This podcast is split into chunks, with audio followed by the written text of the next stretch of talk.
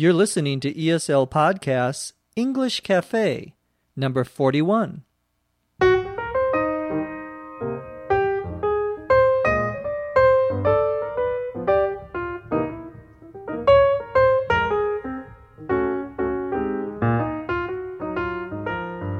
This is English as a Second Language Podcast's English Cafe. I'm your host, Dr. Jeff McQuillan, coming to you from the Center for Educational Development in beautiful Los Angeles, California. Go to our website at eslpod.com to get the complete transcript as well as the definitions and sample sentences for all the terms we use in this podcast. Today's podcast is going to be about tipping. We're also going to talk about museums, famous museums, and vocabulary related to museums. And as always, we're going to answer some of your questions. Let's get started.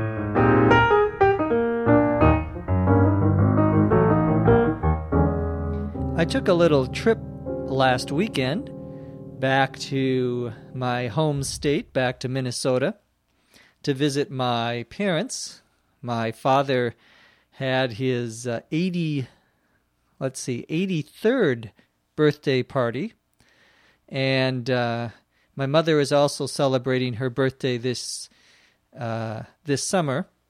We had a combined party since I live in Los Angeles and everyone else but my sister lives in Minnesota, we uh, we have to go back to Minnesota, fly back there. Takes about three and a half hours if you go on a direct flight, a direct D I R E C T flight is one where you don't have to stop anywhere else.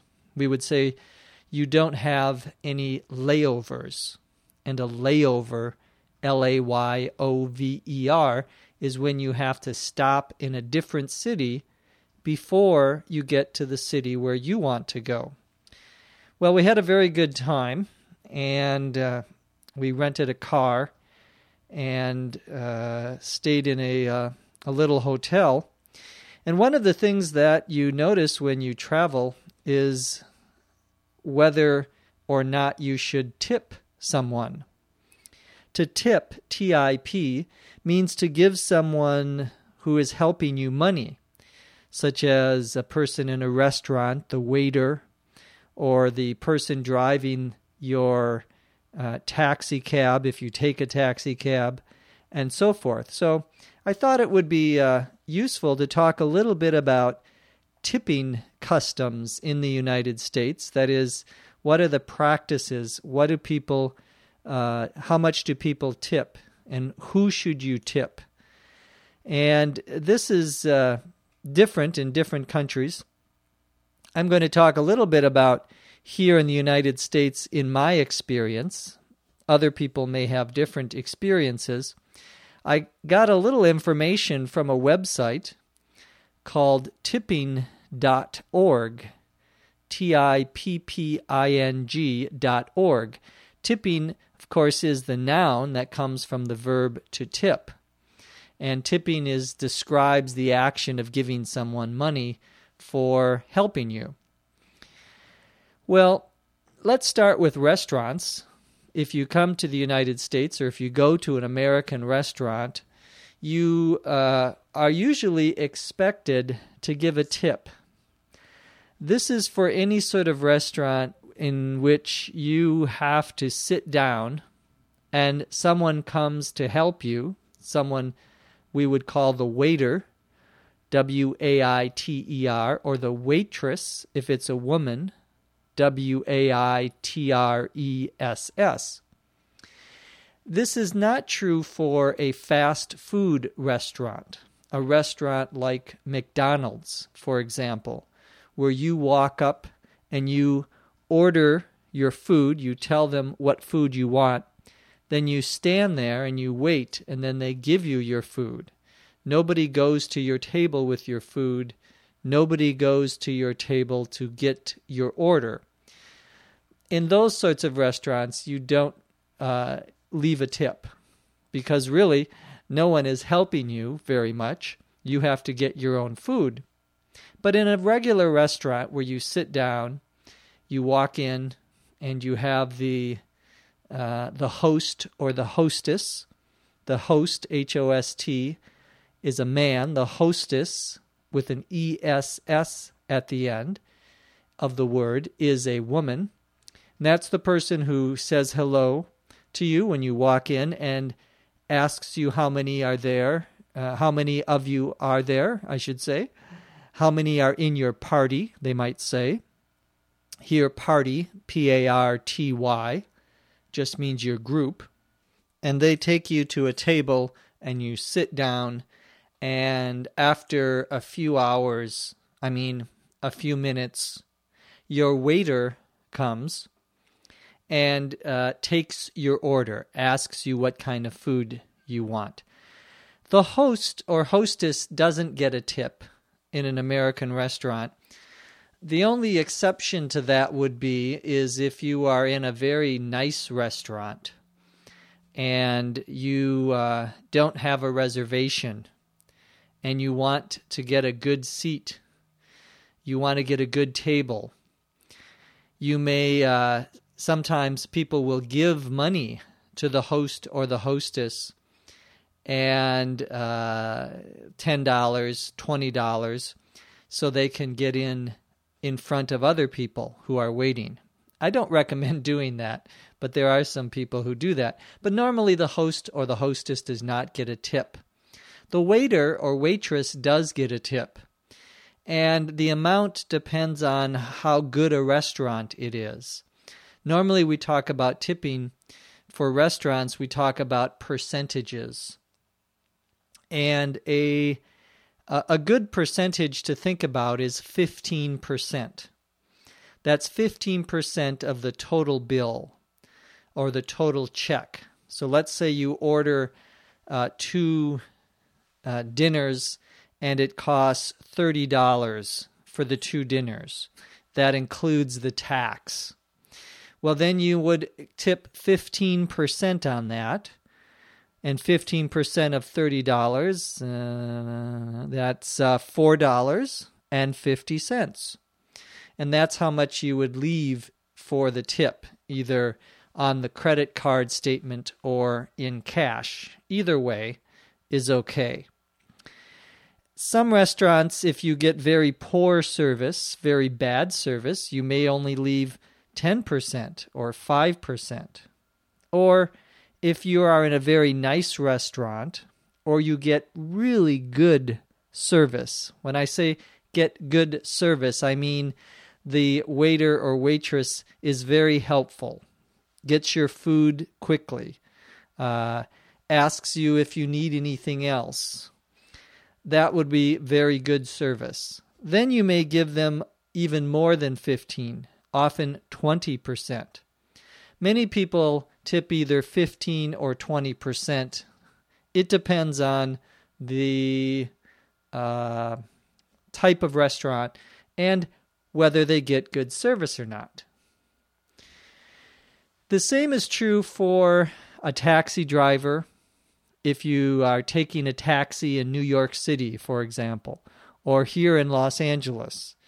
You would probably give them 10 or 15%. So if it were $20, you would give them a $3 tip. 15% is pretty good. A bartender, the person in a bar that gives you your drinks, again, 15% is about right. Hairdressers, if you're going to get uh, your hair cut, something I don't have to worry about anymore. And uh, you uh, want to give them a tip, they do a good job. 15% is probably good for that. There are some people who we don't think about percentages, we think about just the amount of dollars. And there are certain people that help you that you don't think in percentage, you think in terms of a dollar, two dollars, five dollars. For example, when you go into a nice restaurant, there is often a place where you can put your coat and uh, your umbrella or anything else that you don't want to take into you take with you while you go and eat. And we call these little places coat checks. A coat C O A T check C H E C K. And a coat check is a place where you can check or leave your coat. And they give you a little ticket, and you can come back and get your coat or your jacket when you are done at the end of the night. Well, usually restaurants do not charge you money for that extra, but you still want to give a small tip to the person who is uh, running the coat check stand or the or the person who is in uh, taking care of the t- the coat check. Usually a dollar is enough for them, maybe two dollars, but a dollar is usually okay. Now, if you are going to a hotel and you have someone help you with your bags, help you with your luggage, you come out of the taxi, and usually someone will come out, and we call that person uh, traditionally a bellboy. It's often a man, but we say bell boy, B E L L B O Y, all one word. He he's the person, could be a woman, but usually he is the person who helps you with your luggage, takes it in the hotel, may take it up to your room. Now, I'm one of those people who who who don't want people helping me with my luggage. I don't want the bellboy, so I usually just say no, thank you. But if it's a very nice restaurant uh, or a nice hotel, usually you let the bellboy help you. And uh, again, there's no percentage you would give that person, but typically you would want to give them a dollar or two dollars for every piece of luggage or every bag that you have. So you have uh, three bags, for example, or you and your wife or your husband has five bags total between you. You might give that person five, six, or seven dollars total. So about a dollar, maybe a dollar fifty per piece of luggage. If you're staying in a nice hotel, people sometimes also leave a tip for the maid. The maid, M A I D, is the person who cleans your room. And you may want to leave a dollar for every day that you stay there. Usually, you leave that the last day and you put it on the table next to your bed so they know that that's a tip. The uh, final person that you may want to give a tip, well, two more people actually. The uh, person in the a nice hotel who gives you information, who helps you with ma- making local reservations, getting a tour for you. That person we sometimes call the concierge. The concierge, C O N C I E R G E, is the man or woman who gives you information at a nice hotel and usually helps you make reservations and so forth, recommends good restaurants to you. That person you would also want to give a tip on the last day before you leave the hotel. Usually, uh, five to ten dollars is okay for that person. Finally, you may go to a uh, or go on a tour where you, for example, take a tour of the city of Los Angeles in one day you get on a big bus and they take you to Venice Beach, which is uh, close to where I am, about five minutes from here. Or they may take you to Hollywood or down to Disneyland or any of the other famous places here in Los Angeles. Uh, Jeff McQuillan's house, for example. Those kinds of tours uh, usually have a tour guide, somebody who is telling you about the different places where you are, where you are visiting. And it's often common to give that person, who is sometimes the driver, He, he or she may be driving the bus and giving you the tour. Usually, you give them a small tip $5, maybe $10 if it, it was an all day tour. Uh, that might be um, something that they will suggest to you, and it's always a good idea if you, you have a good driver or a good tour guide. If you go to a theater, the person that helps you to your seat or shows you to where you should sit is called an usher. U S H E R. And that person usually does not get a tip. We don't give money typically to ushers. So, those are some tipping suggestions when you uh, visit uh, a hotel or a restaurant, at least in the United States. It may be different in Great Britain, in Australia, in other countries, but that's the general rule for most places here. Second topic we're going to talk about today is museums. And uh, there are lots of famous museums here in the United States. Here in Los Angeles, I have talked about one of the museums in a previous cafe or podcast called the Getty, the G E T T Y, the Getty Museum. There are actually two museums, one with modern art and one with ancient art, ancient Greek and Roman art mostly. And there are many other types of uh, museums. Most museums have what's called a permanent collection. Permanent, P E R M A N E N T. Permanent is the opposite of temporary. Permanent means that it is always there, that it's it's there at the museum, and you can always find it there, or they always have that painting there. They may not show it to the public, but they always have it. That's their permanent collection. That's what the museum owns. So in uh, the Louvre in Paris, part of the permanent collection is the picture of uh, the Mona Lisa by Leonardo da Vinci, and uh, who wrote the Da Vinci Code, right? So the uh, museums have their permanent connection uh, collections, and a collection, C O L L E C T I O N, is just a name we give for all the pieces of art, the paintings, the sculptures, uh, all the different types of art. We call that the collection. So the permanent collection is something that every museum has. There's also what are called temporary uh, collections, or probably more often called temporary exhibitions. They may also be called traveling exhibitions. And an exhibition is like a special show where the museum brings art from other museums and from uh, private owners of art and shows them to the public, usually for two or three months maybe longer. Here in Los Angeles, for example, uh, I think it was last summer, we had a traveling exhi- uh, exhibit or ex- exhibition. Either word is okay.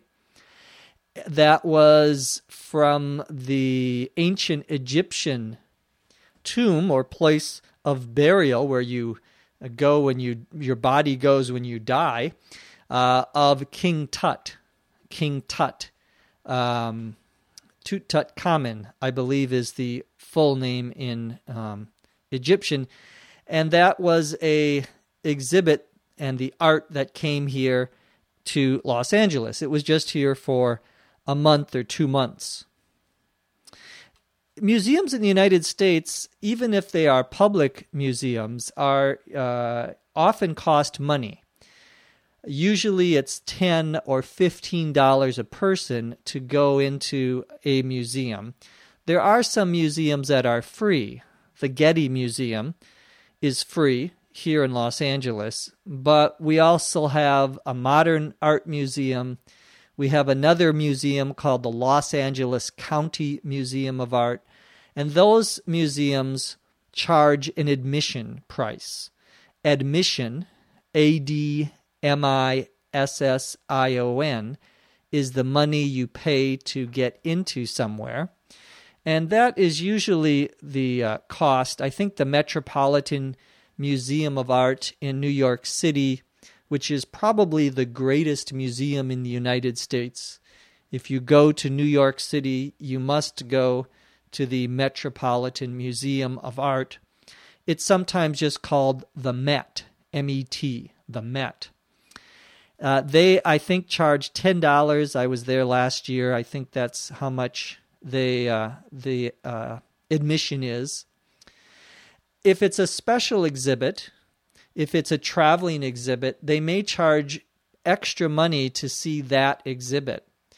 I think I paid twenty-five or thirty dollars to see the King Tut exhibit, so that's extra money. Well, let me say a little bit about some of the most famous museums in the United States. I've mentioned probably our best museum, which is the Metropolitan Museum of Art in New York City, or the Met, we call it. It's one of the world's largest museums, like the British Museum in London or the Louvre in Paris. It's a very large museum. Not as large as the Louvre or the British Museum, but but has a very good collection of both uh, art from all over the world as well as from the United States. Uh, it is located in the center of New York City, in the area we call Manhattan, and it's a uh, it's an excellent museum if you ever have a chance to go there. New York City has several good museums.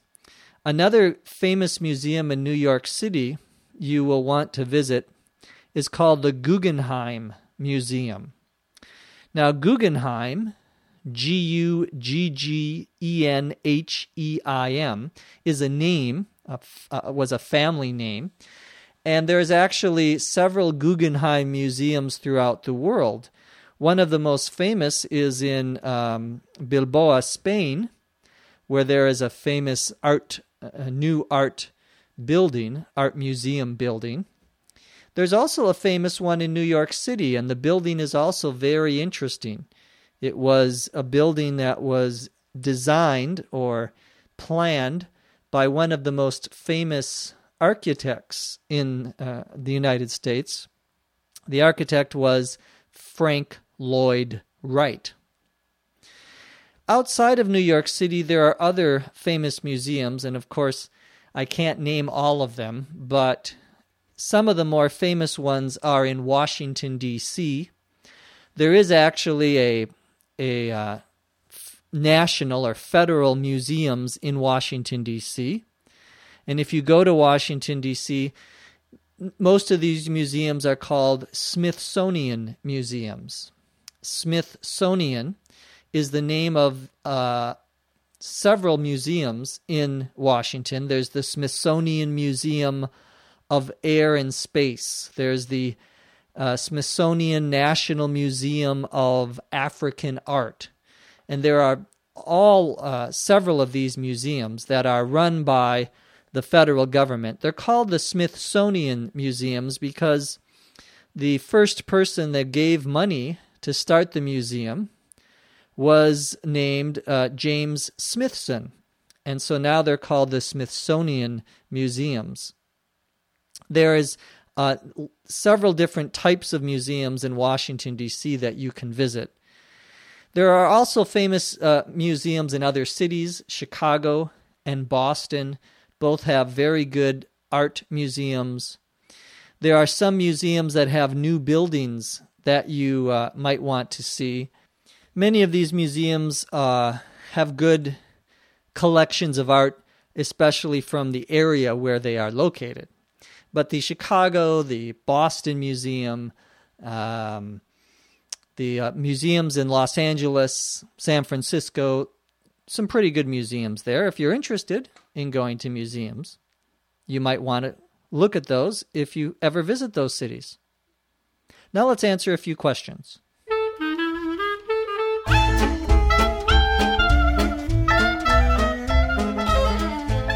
Our first question from uh, Guillem in Mallorca. the island in uh, the uh, Mediterranean Sea. He wants to know uh, why I sometimes pronounce the letter A as A, and sometimes I pronounce it as A. I think I've answered this question before, but uh, often when I speak slowly, or when we speak slowly in English, we sometimes pronounce the words a little differently. The, uh, the word a, or a, can be pronounced either way. Uh, when I'm speaking fast and when people speak fast, they usually will say ah. I'm going. Uh, I want. Um, I want a piece of ham. I want a piece of ham. But if I said it slowly, I may say I want a piece of ham, especially if I wanted to emphasize or to uh, call your attention to something. Uh, speaking more slowly, we will often use a instead of a. I know I do. Erica in Lithuania has a question about the difference between comfortable and convenient. What does it mean to be comfortable, and what does it mean to be, or for something to be, convenient? Let's start with comfortable. C O M F O R T A B L E. Comfortable comes from the verb to comfort, and to comfort someone means to make them feel relaxed, to make them feel uh, uh, pleasurable, to uh, make them feel good. That's to make someone, that's to comfort someone. Sometimes we use that verb to comfort when someone is crying, for example. They're very sad. Maybe uh, they, uh, their father died or something bad happened. You can comfort them. You can try to make them feel better. Comfortable means, as an adjective, uh, something that makes you feel better, something that uh, is nice for you and is uh, makes you feel good. For example, you can uh, describe a chair as comfortable if you sit down and oh, it's a nice chair. You relax. That's a comfortable chair. An uncomfortable chair with the UN in front, uncomfortable means not comfortable. That would be the chair I'm sitting in right now. Not comfortable.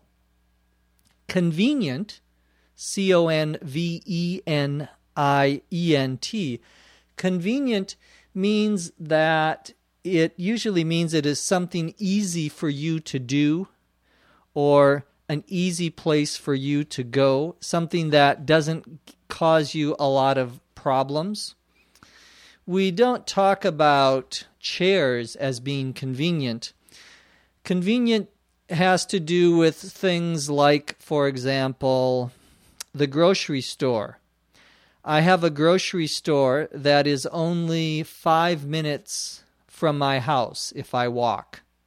That's very convenient. The grocery store is convenient. It is close to me, it is easy for me to use. So, convenience has to do with things that usually are easy for you to go to or easy for you to use. It doesn't require you uh, require a lot of extra work from you. So comfortable is feeling good and convenient is easy to use. So thank you Erica for that question.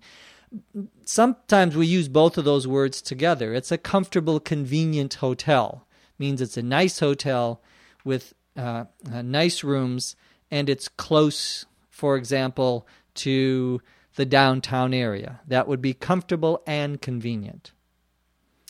Uh, Jean Rene from Quebec wants to know the difference between the expression I used to, U S E D to, T O, and I used to, U S E, with no D. What's the difference between he used to or I used to do something and I used to do something without the D? Well, it's hard to hear the difference because the D and the T come together when we pronounce it quickly.